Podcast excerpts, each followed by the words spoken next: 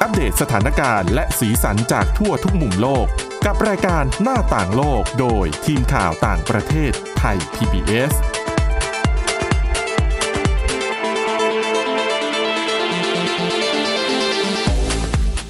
สวัสดีค่ะ คุณผู้ฟังนี่คือรายการหน้าต่างโลกค่ะ วันนี้นะคะ พบกับคุณวินิษฐาจิตกรีและดิฉันสวรักษ์จากวิวัฒนากุลค่ะ สวัสดีค่ะ ก็วันนี้นะคะมีเรื่องราวที่น่าสนใจเป็นเรื่องเกี่ยวกับเทคโนโลยีด้านอวกาศนะคะ ก็มีข่าวออกมาอันนี้น่าสนใจทีเดียวนะคะ ก็คือคิดว่าคุณผู้ฟังหลายท่านเนี่ยน่าจะเคยได้ยินชื่อของสถานีอวกาศนานาชาติ หรือว่า ISS นะคะ ก็ถือว่าเป็น เป็นอะไรล่ะ เป็นความก้าวหน้าทางเทคโนโลยีที่มีบทบาทสำคัญมากในช่วงหลายสิบปีที่ผ่านมานะคะ แต่แน่นอนค่ะทุกอย่างเนี่ย คือเกิดขึ้นถึงเวลาก็ต้องดับไปสถานีอวกาศนานาชาติ หรือที่เรียกย่อๆว่า ISS ก็เช่นเดียวกันนะคะ แต่ว่าการจะจากไปของ ISS เนี่ย กระบวนการคงไม่ธรรมดานะคะ เพราะว่ามันเป็นเป็นสิ่งก่อสร้างขนาดใหญ่ ที่ลอยอยู่ในอวกาศ ค่ะ แล้วการที่จะปล่อยให้มันตกลงมาสู่เอ่อโลกมนุษย์เนี่ย มันก็จะต้องมีเทคนิคอะไรวิธีมากมายนะ แต่สิ่งเหล่านี้ยังไม่ได้เกิดขึ้นเร็วๆนี้ใช่ไหมคะคุณวินิษฐา อีกน่าจะหลายปีอยู่นะคะ สัก ค่ะ แปดปีได้ อืมแล้วทำไมถึงต้องปลดระวาง ISS จริง ๆ เรื่องของอายุการใช้งานก็เรื่องหนึ่งแต่ว่า ค่ะ เหตุผลที่นาซาออกมาพูดเนี่ยเขาบอกว่าคือทุกวันเนี้ยอย่างที่เราเห็นอย่างปีที่แล้วอ่ะ ก็ไปเที่ยวอวกาศกันสองสามรอบสองสามบริษัท ดังนั้น เทคโนโลยีเอ่ยเรื่องงบประมาณเอ่ยที่แบบการเดินทางไปอวกาศมันไม่ได้แพงเหมือนในอดีตแล้วเนี่ยทำให้ภาคเอกชนก็เหมือนเข้ามาแทนที่เนาะ ค่ะ ไม่ได้ต้องเป็นสถานีอวกาศนานาชาติ เป็นความร่วมมือของหลากหลายประเทศที่จะมาแบบดูแลดำเนินการไอ้เจ้า เรียกง่าย ๆ ก็เป็นห้องทดลองลอยฟ้าเนาะ ค่ะ ลอยอยู่ในอวกาศทดลองทั้งเรื่อง การแพทย์เอ่ยฟิสิกส์และอีกมากมายในสภาวะ ไร้แรงโน้มถ่วง หรือเกือบไร้แรงโน้มถ่วง ค่ะดิฉัน นะ เคยเห็นนะ มีครูจากหลายประเทศที่ขึ้นไปบน ISS นั่นแหละ แล้วก็เหมือนกับสอนออนไลน์นะคะเขาบอกว่าเพื่อที่จะเป็นการสร้างแรงบันดาลใจให้เด็กๆ ว่าโอ้ยเนี่ยสักวันหนึ่งเนี่ยอยากจะไปเป็นนักบินอวกาศก็จะได้แบบตั้งอกตั้งใจเรียน ซึ่งมันก็ นะคะ เวิร์กนะ ค่ะ เหมือนกับที่จีนทำเร็วๆนี้เราก็เห็น อืม มาบ่อยๆ คือตั้งแต่ปีที่แล้วคุณผู้ฟัง ค่ะ จีนเขาก็ส่ง เรียกว่าเป็นโมดูลส่วนแรกๆ ชิ้นส่วนหลัก อะไรอย่างเงี้ย ของสถานีอวกาศเทียนกง ขึ้นไปเข้าสู่วงโคจร แล้วก็กำลังประกอบสร้างก่อสร้างสถานีอวกาศของตัวเอง ค่ะ ซึ่งคาดว่าจะใช้งานได้ก็ปลายปีนี้นะคะ แยกจากตัว ISS ต่างหาก เพราะว่าอะไรที่ผ่านมาไม่รู้กี่สิบปีจีนก็โดนกีดกันมาโดยตลอด อืม ใช่ ไม่ให้ไปมีส่วนร่วมใน ค่ะ ISS ทีนี้มาถึงวันนี้เนี่ย จนกระทั่งนาซาประกาศแผนการออกมาแล้วว่า เดี๋ยว ISS จะต้องปลดระวาง แต่ว่ายังไม่เกิดขึ้นเร็วๆนี้ค่ะ ต้องนู่นนะปี 2573 ค่ะ ก็ 30 ปีหลังจากที่เขาปล่อยออกไปใช้งานปี 2543 นะคะหรือว่าปี 2000 พอดีอ๋อซึ่งในส่วนของอ่ะย้อนประวัติก่อน กี่ปีมาแล้ว 2543 ถึงตอนนี้ 22 ยี่สิบยี่สิบสองปี ปี เพราะว่าอายุการใช้งานจะเหลือประมาณ 8 ปี ก็เบ็ดเสร็จน่ะ ก็คือ ถ้าวันที่ถูกปลดระวาง ISS จะมีอายุการใช้งาน 30 ปี อ่ะนั่นแหละนาซาเขาเลยเรียกเป็นแบบสามทศวรรษ ทศวรรษแรกก็ ค่ะ อาจจะช่วงเริ่มต้น ทศวรรษที่สองก็เริ่มมีอะไรที่สำคัญหลาย ๆ อย่างเกิดขึ้นมี ค่ะ เขาเรียกว่าแบบเป็น many first มีไอสิ่งแรก ๆ ที่สำเร็จเกิดขึ้นบน ISS เนี่ยห ค่ะ ลาย ๆ อย่างเดี๋ยวเดี๋ยวไล่ให้ฟังทีหลังติดไว้ก่อน ตอนนี้ย้อนสถิติก็คือ 20 กว่าปีที่ผ่านมานะคะนักบินอวกาศ 200 กว่าคนจาก 19 ประเทศก็ได้ผลัดเปลี่ยนหมุนเวียนกันไปทำหน้าที่อยู่บนนั้น มันก็เหมือนเป็นหนึ่งในเครื่องมือที่ทำให้มนุษย์เราเนี่ยได้ ปรากฏตัวอยู่ในอวกาศอย่างต่อเนื่อง อืม ไม่หายไปไหน ค่ะ แล้วก็ช่วงทศวรรษสุดท้าย ตอนนี้ก็เป็นทศวรรษสุดท้ายนะสิบ ค่ะ ปีสุดท้ายก่อนเขาจะปลดระวางเนี่ย ก็ไม่ใช่ว่า จะปลดระวางแล้วจะเลิกใช้ไร้ความสำคัญไม่ใช่นะ เพราะว่าจำได้ไหมคะนาซามีแผนจะไปดาวอังคารอีกไม่นานนี้ ค่ะ ISS ก็จะเป็นกุญแจสำคัญเหมือนกันนะ เพราะว่าจะเป็นเหมือนแบบเป็นจุดทรานสิตอะเหมือนเราไปเปลี่ยนเครื่องบิน อืมอืมม อ่าภารกิจดาวอังคารก็จะจะต้องไปแวะที่ ISS ก่อน ค่ะ ถึงจะออกเดินทางต่อไปยังดาวอังคารได้ แต่ว่าเขายังไม่ได้ลงรายละเอียดว่า จะอะไรยังไง ค่ะ ทีนี้เรื่องของการปลดระวางเนี่ยก็จริงจังนะคะเขาทำเป็นรายงานออกมา ชื่อว่า รายงานการเปลี่ยนผ่านสถานีอวกาศนานาชาติ อืม ก็ต้องใช้คำว่าเปลี่ยนผ่านเพราะอย่างที่บอกนาซามองว่า เดี๋ยวอีกหน่อยมันต้องเป็นฝีมือภาคเอกชนแล้วล่ะ ค่ะ ซึ่งนาซาเองก็ไม่ได้ทิ้งนะไม่ได้วางมือไปซะทีเดียว เพราะว่าก็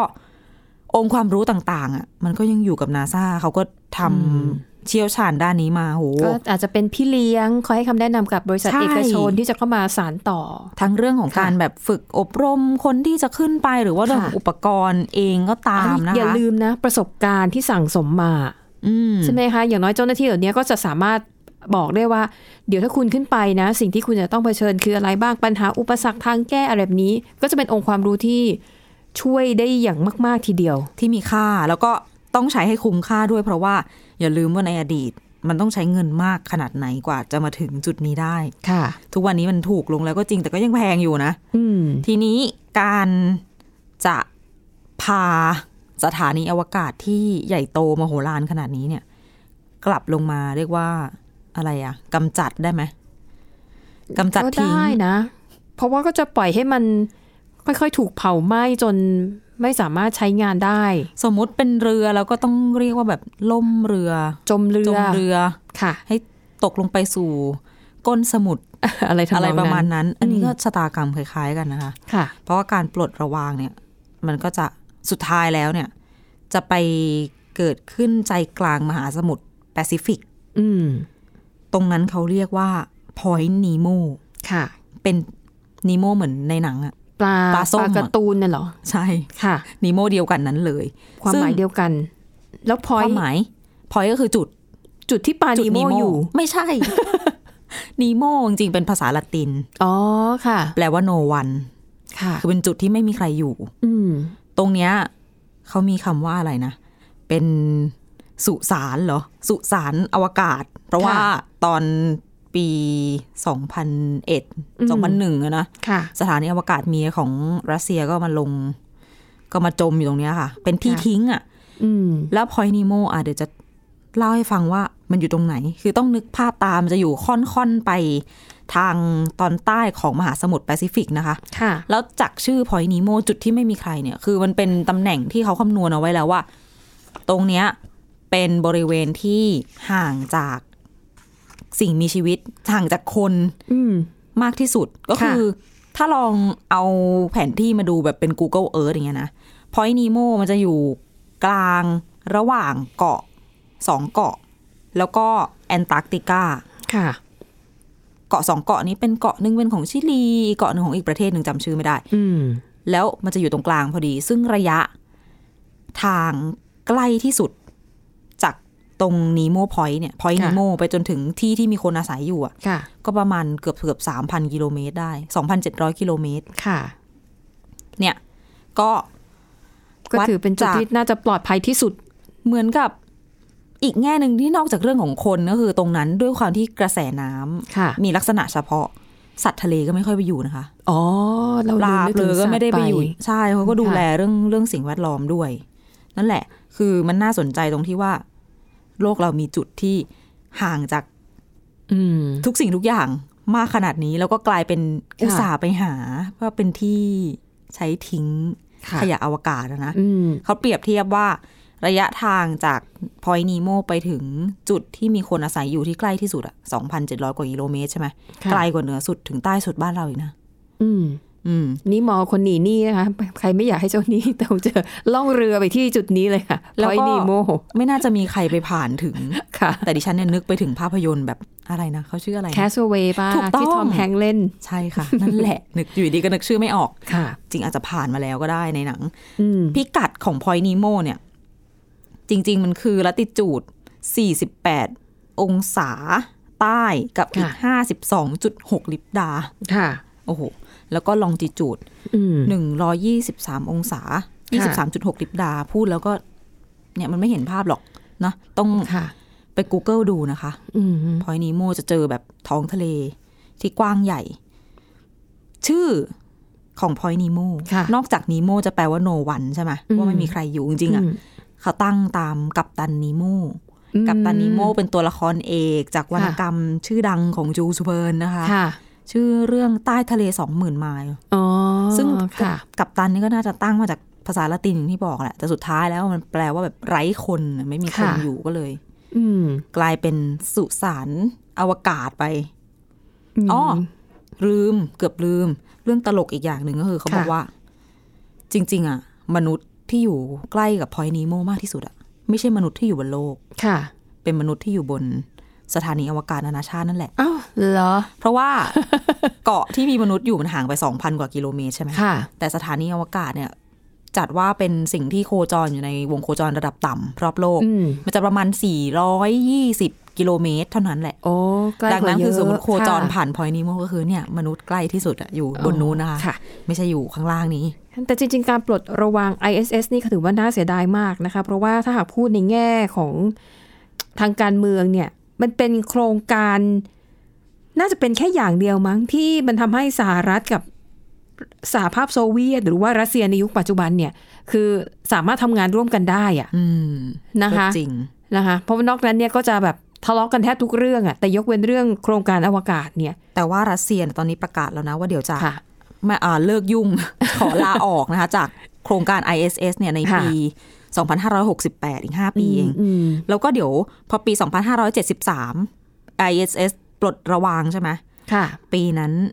รัสเซียเขาวางแผนไว้เดี๋ยวเขาจะลอนช์จะเปิดตัวสถานีอวกาศ อ้าว ของตัวเอง เปิดกัน ใน ใหญ่ ปีเดียวกัน จีนก็มีแล้ว จีนนี่ปีนี้แล้วคือ เออ ปีนี้สมบูรณ์แล้ว ปัจจุบันอะคือใช้งานแล้วนะ ค่ะ ก็มีส่งคุณครูมีอะไรขึ้นไปแล้ว โอ้โห ภาพน่ารักเชีย ค่ะ เด็กๆ ก็แบบ แต่ยังไม่ เห็น ไป แล้วอยาก เปิด เรียน ตัวอย่าง บ้าง เป็นทางการว่างั้น ก็รอให้ประกอบร่างเสร็จสมบูรณ์แล้วก็ใช้งาน ค่ะ เต็มที่สิ้น ค่ะ ปีนี้ค่ะ เออก็ซึ่งถ้าหากพูดถึงรัสเซียเนี่ยก็ถือว่าเป็นประเทศที่มีความก้าวหน้าทางเทคโนโลยีนะแล้วก็เป็น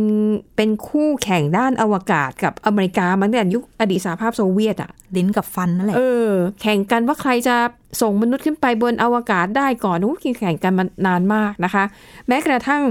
เรื่องของสถานีอวกาศ จริง ๆ รัสเซียเขาสร้างขึ้นมาก่อนใช่ไหม ใช่ นะคะแต่ว่า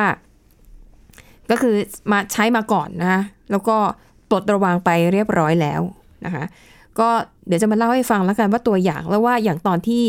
สถานีอวกาศเมียของรัสเซียเนี่ยถูกปลดระวางแล้วก็ปล่อยให้ตกลงมาสู่พื้นโลกเนี่ยเขา มีวิธีการอย่างไรบ้าง แล้วทำยังไงมันถึงจะแบบมั่นใจได้ว่า ไอชิ้นส่วนของสถานีอวกาศเนี่ย มันจะไม่หล่นลงมาใส่พื้นที่ที่มีคนอยู่นะคะ ก็เรื่องของการที่จะปลดระวางสถานีอวกาศนานาชาติแบบนี้เนี่ยนะคะอ๋อของรัสเซียไม่ใช่นานาชาติ ก็คือเป็นของรัสเซียเอง มันเป็นเรื่องใหญ่มากคือ จะต้องมีการแจ้งให้นานาชาติเนี่ยทราบนะคะถึงกำหนดวันเวลาก็ขั้นตอน อย่างกรณีของสถานีอวกาศเมียเนี่ยนะคะ ก็ในตอนนั้นเนี่ยก็มีการขอความร่วมมือจากหลายประเทศเลยนะคะ แล้วก็ตัวของสถานีอวกาศเนี่ยค่ะเขาประเมินว่ามันจะมีน้ำหนักรวมกันทั้งหมดเนี่ยมากกว่า 135 ตัน โอ้โห ถือว่าเป็นหนึ่งในสิ่งก่อสร้างที่มีขนาดใหญ่ที่สุดเท่าที่เคยมีมาแล้วตกสู่ชั้นบรรยากาศโลก ค่ะ นะคะก็วิธีการก็คือว่าไอตัวของสถานีอวกาศเนี่ยเนื่องจากระบบการทำงานเครื่องยนต์กลไกมันก็จะเสื่อมถอยไปตามกาลเวลาเรื่อยๆนะคะดังนั้น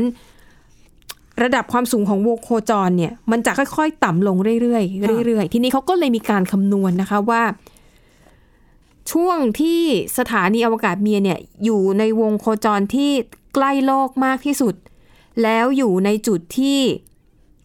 จุดที่ไม่ใช่ไม่ได้เป็นชุมชนไม่ได้เป็นแผ่นดินน่ะ อ่า นะคะ คือตอนนั้นเนี่ยเขาจะให้กระสุเอ่อสถานีอวกาศเนี่ยตกในมหาสมุทรแปซิฟิก ค่ะ ที่อยู่ทางตอนใต้ ก็จะมีการคำนวณกันอะไรอย่างเงี้ยนะคะ ก็สุดท้ายแล้วเนี่ยในที่สุดก็มาลงตัววันที่ 23 มีนาคม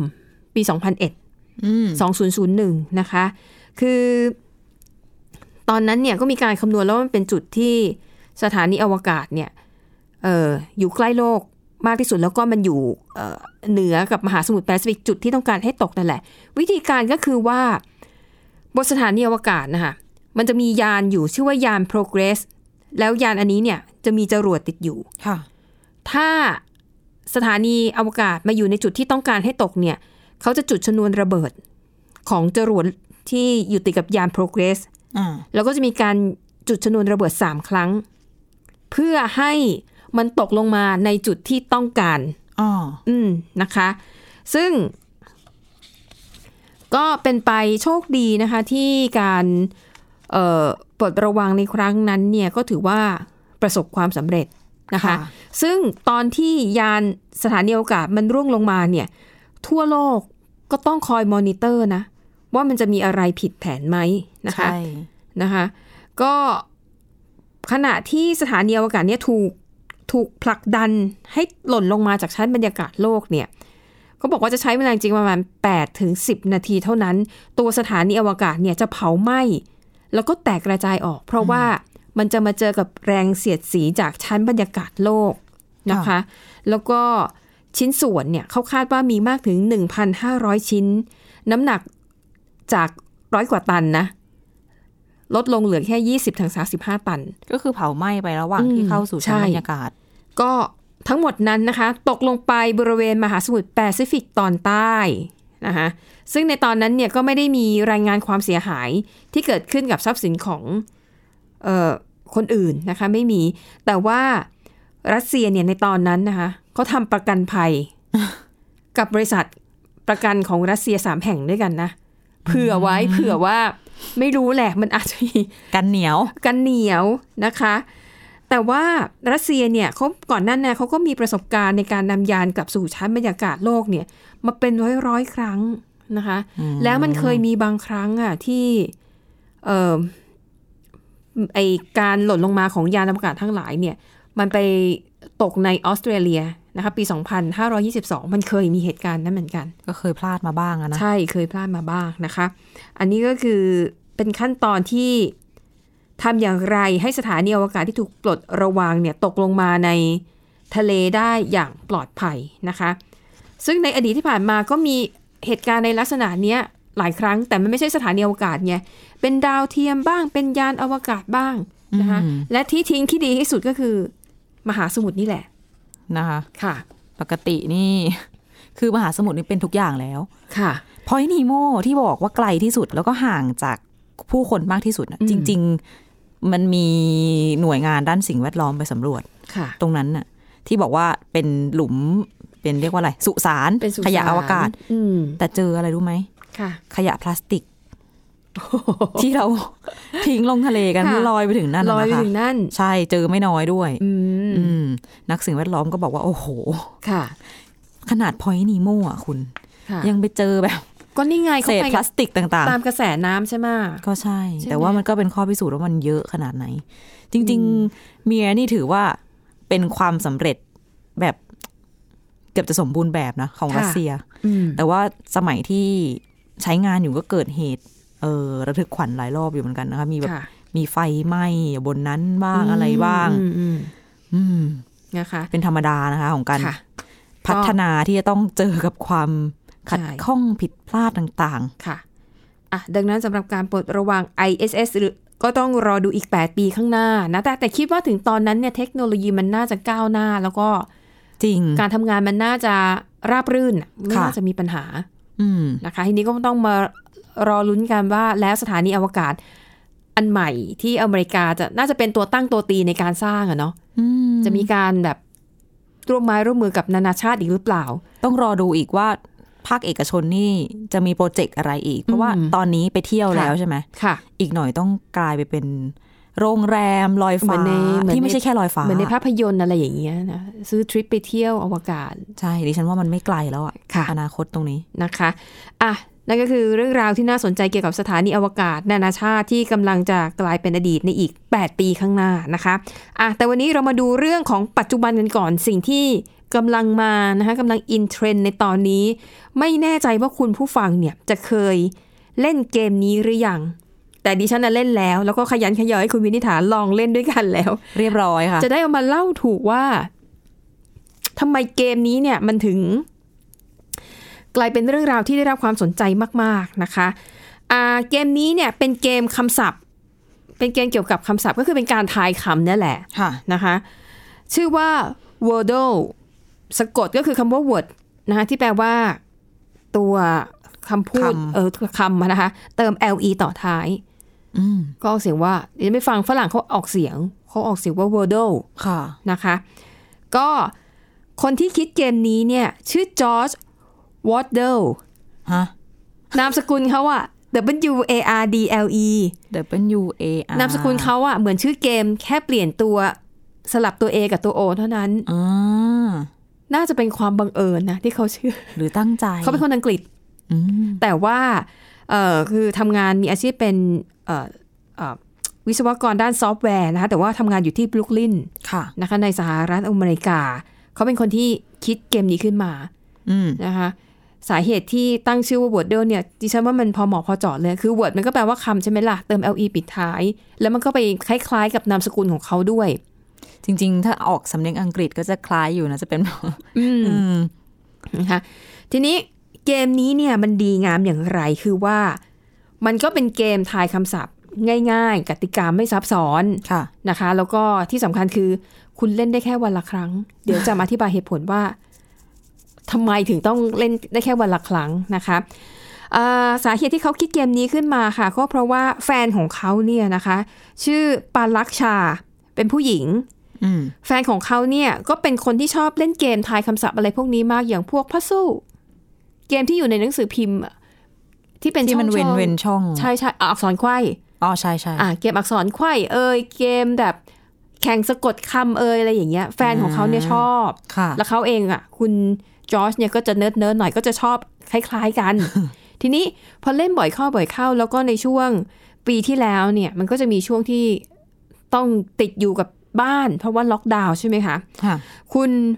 วอร์เดลเนี่ยก็เลยคิดว่าอยากจะคิดเกมอะไรขึ้นมาสักอย่างหนึ่งจะได้เอาไว้เล่นกับแฟน ตอนแรกเนี่ยคิดแค่นี้จริง